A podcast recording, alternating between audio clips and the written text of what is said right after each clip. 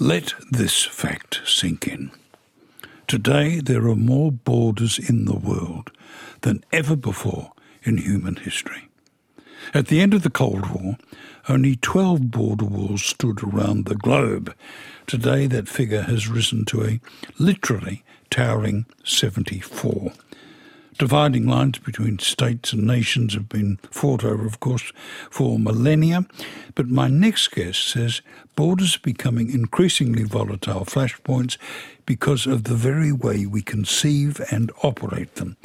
James Crawford, Shetland-born writer, historian and presenter, known for his work uh, charting Scotland's history and landscapes, he's written and presented three series of the B B C doco Scotland from the Sky. James has also found time to write uh, several non-fiction works. His newie, The Edge of the Plain. James embarks on a very timely exploration of borders, exploring how our obsessions with parcelling up our landscape began and whether our current bordering system is fit for purpose. It's a great delight, James, that you can join us now from Edinburgh. Welcome to our Little Wireless programme. Very happy to, to come on, thank you. James, you've been obsessing about borders for decades, but uh, it was only in the last few years you've been writing about them. What happened? Well, I, I, as you say, I have been obsessing about borders for a long time. And, you know, I was I was born in nineteen seventy-eight, so I grew up with the Cold War, but as with anything that you experience as a child, you have a very simplistic view of it. And one of the focuses of my attention, one of the things I was I was really drawn to as a child, bizarre as it sounds, was the Berlin Wall, because it felt like this almost this dark fairy tale of a city divided in two, but also a world divided in two, and this wall as a, as a symbol of, of the division of the world in two. And I remember very vividly when the wall came down in nineteen eighty-nine, you know, I remember I was eleven years old. I remember watching it on the television, you know, seeing people dancing on the top of it. And, and you know, there was that incredible, infamous quote by the American political theorist Francis Fukuyama that this was the end of history. A quote which I think Francis regrets and apparently is reminded about just about every day on, on Twitter. But, you know, that idea that the fall of a wall and a border marked this fundamental end in something in, in this long period, you know, I was really drawn to that. And actually a decade ago, I bought a piece of the wall on eBay.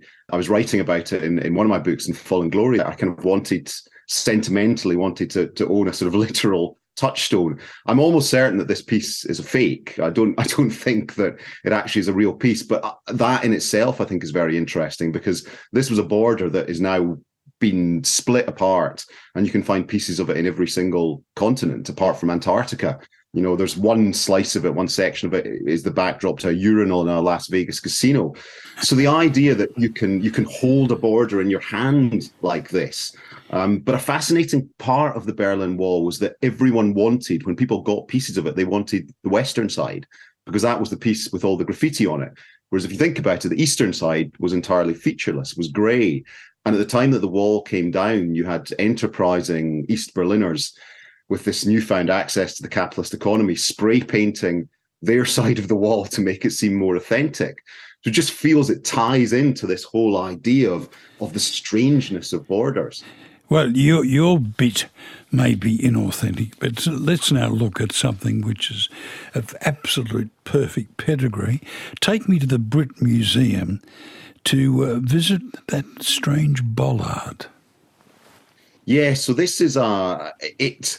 I talk about it in the book being the oldest border in the world. It's not, basically because we don't know what the oldest border in the world is. But what this is, this marker, is the oldest record of a border and a border dispute in history. It's about four and a half thousand years old. It comes from Mesopotamia, uh, what's now Iraq. Um, it was discovered sometime in the late nineteenth century and taken to the British Museum and largely was left in storage until about two thousand eighteen when it was finally studied by experts. And, and this bollard was covered in writing. It was covered in our earliest known form of writing, Sumerian cuneiform. And when they translated it, what they translated was a story of this border dispute between two city-states in Mesopotamia, Lagash and Umma. And basically, you know, literally a story as old as time. It was two territories fighting over where to draw the line between who owned what. Um, and they were fighting over, effectively fighting over a field of barley that they, they called the Gu Edina, uh, which translates as the edge of the plain, which gives the title for my book. And they fought over it for about one hundred fifty years, you know, going back and forward. And this pillar tells the story. Of course, it only tells the story from the perspective of, of Lagash. And it was set on the border line. So it was, and I understand this is also the source of that uh, ominous term, no man's land. That's right. So on in this inscription, and I touched it with my own fingers, you can find the first ever, or the earliest that we know of, example of this term, no man's land. And, you know, it was describing an exclusion zone that was to be set on one side of the border so that Umma couldn't come within a kilometre of Lagash's land, of this border line. But, you know, to touch that phrase on this crystalline piece of limestone and to think about what that phrase has has gone on to represent throughout history, particularly in the context, of course, of the First World War, there's something really charged about that. You know, that sense of of how we've been fighting over space for so long and what the human cost of fighting over space has been. I'm talking to James Crawford. The ancient Greeks seemed to think about borders more philosophically than physically. Well, they, they did. I mean, if you look at sort of the, the development of city-states in classical Greece, they were an urban centre with an agricultural hinterland. And, you know, that hinterland would go up to a point that they called the Eschatia, the furthest limit. And beyond that, there was what they called Eremos Chora, which was no man's land. That phrase again, no man's land. And at that point, the border was a was a dividing line between civilization and wilderness, not between one state and another state, but but between this kind of this scary outer world, which, you know, only heroes went into to prove their worth, and it was roamed by dangerous, capricious gods like Artemis and Dionysus and Pan. You know, Pan is where we get the word panic from, Panicon. So this idea that beyond the borderline was was a scary world that would tear you apart in some way. But over time, what happened is these city-states grew and they started to bump into other city-states. And then you have to develop a political philosophy around borders. And, you know, Aristotle wrote very interestingly about this, saying that people, citizens, should always own territory, both at the centre and at the periphery, because they can't make rational political decisions without understanding, you know, not the implications of owning territory in different places.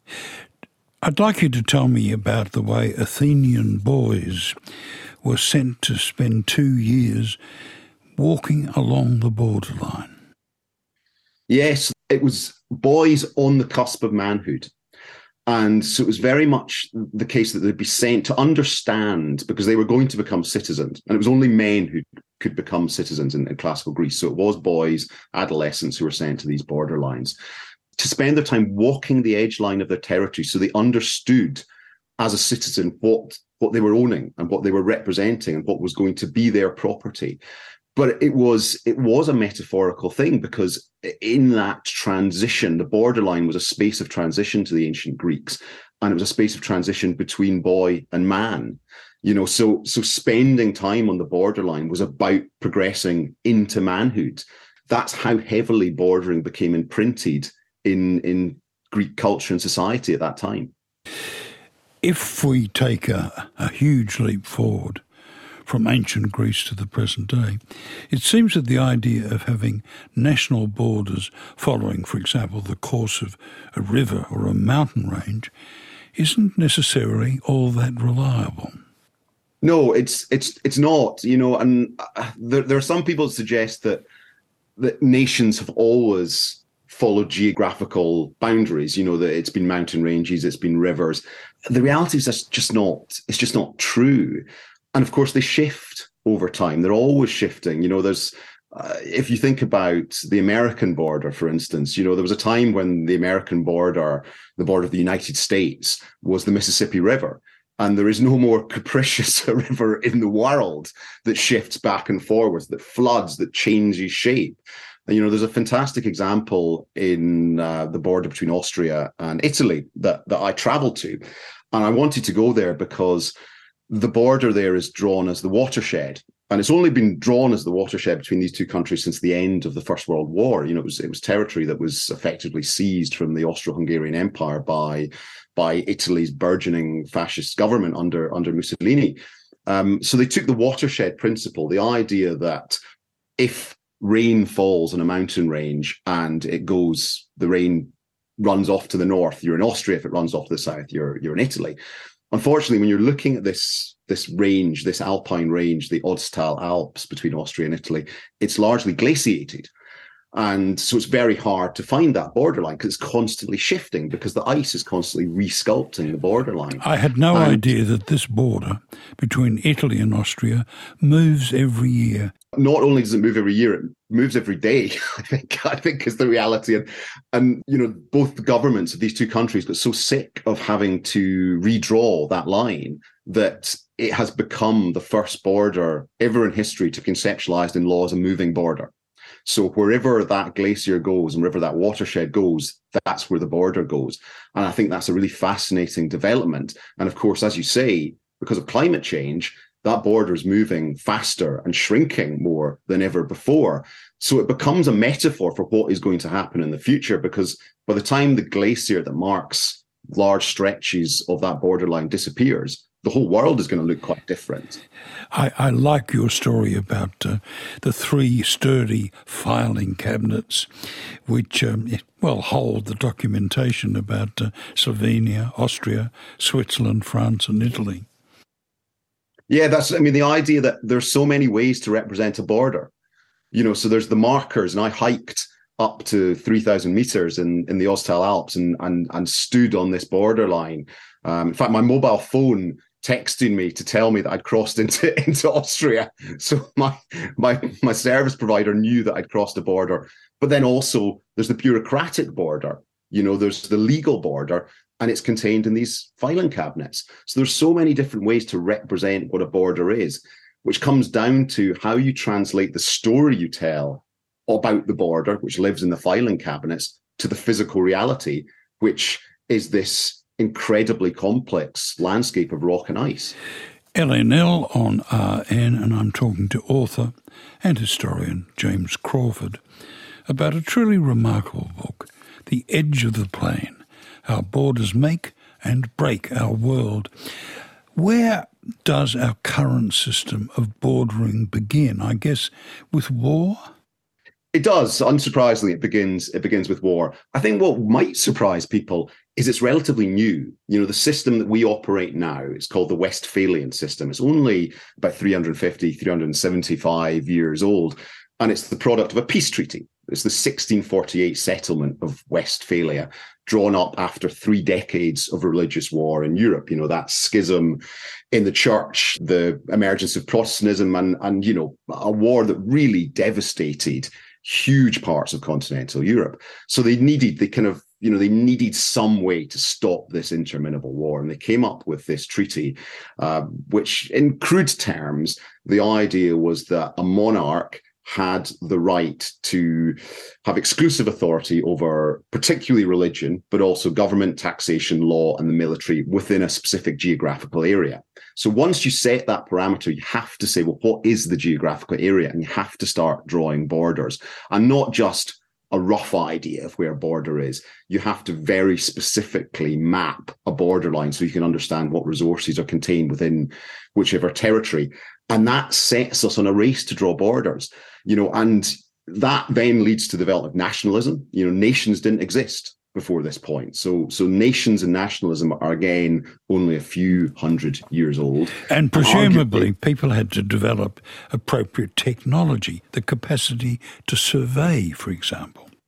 That's right. You know, if you think about the history of mapping, maps were not particularly accurate up until the seventeenth, eighteenth century, you know, and the developments you got with the Enlightenment, you know, the the, the rationalization, the, the understanding of latitude and longitude allows you to start to portion up the earth very, very accurately. And that dovetails then with the development of this of this new system, which allows us to map to scale down to the blade of grass or the individual rock where one territory ends and another starts. It's an irony, isn't it, that the settlement of Westphalia created peace, but as you point out, set us on a collision course for the First and Second World Wars. It, yes, I, you know, it, it did. Obviously, there are so many causes of those wars, but one of the fundamental ones has to be bordering, because it's a it's a race for territory. It's understanding that you can only rely on the resources that are within the lines that you have drawn. So a big driver of colonialism is attempting to extend those borders across the globe to try and bring more resources into your sphere of influence. So it is a big driver. And then particularly in the case of the First World War, it's this kind of grotesque irony that almost the trenches became these surrogates for borders with no man's land in between.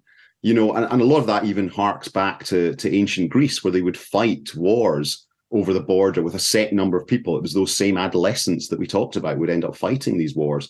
And, you know, the First World War was like that, except the number of youths that were sent to fight these wars was almost unending. You know, it was millions of people who ended up fighting these border wars. I'd like to pause for a moment and quote you to you. A border is such a simple idea. Step across a line, whether you can see it or not, and you are somewhere else.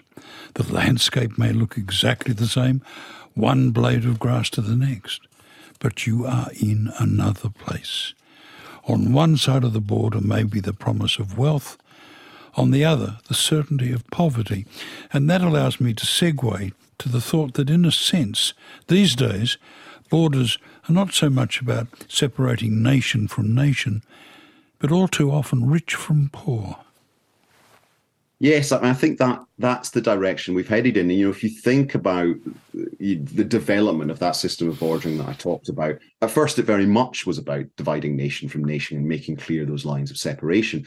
But over time, you know, with the development of globalization, multinational corporations, all the webs of finance that connect our world, all the joint agreements between governments, borders largely are not doing that. I mean, I think the one exception we have at the moment is a border war between Russia and Ukraine, but largely across the world, what we're looking at when we're seeing the development of these border walls that we talked about, all these walls that are emerging, you know, all across the world, you know, places like Poland building a border wall up against Belarus, Turkey building a border wall up against Iran. You know, this isn't about Turkey and Iran, it's about people passing through these countries trying to get somewhere else.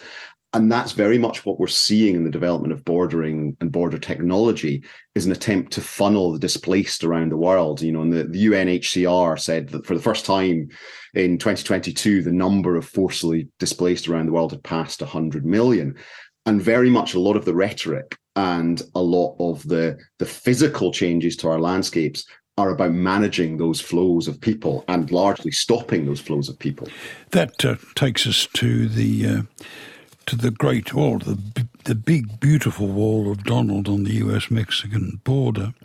I understand that, uh, bizarrely, there's been not one but two attempts to have fragments of Trump's wall designated as a national monument of special cultural significance. Yes, I mean, it's very bizarre, isn't it? The, the first was a joke or a provocation or a work of conceptual art, however you want to see it. And that was by a, a Swiss artist called Christoph Buchel. And this was in twenty seventeen when Donald Trump had set a series of eight prototypes for what he wanted the border wall to look like, right on the border next to the city of the Mexican city of Tijuana, looking over the actual border wall.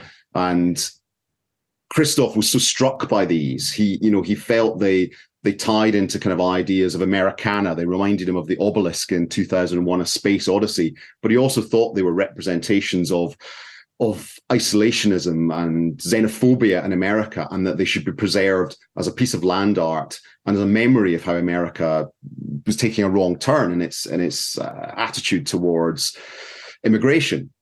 Ultimately, those those prototypes were demolished, and this attempt to have them conceptualized as land art was unsuccessful. But then a few years later, in April twenty twenty-one, you had a Republican congressional representative called Madison Cawthorn put forward a draft bill to Congress for designating four hundred miles of border wall in California, Arizona, New Mexico as a national monument with permanent protection from alteration. And he called it the Donument Act, a conflation of Donald and, and monument. And, you know, the fact that you had on one side this, this piece of satire mixing up against someone who was genuinely serious about the idea that this was the symbol of America now, this kind of line of rusting steel.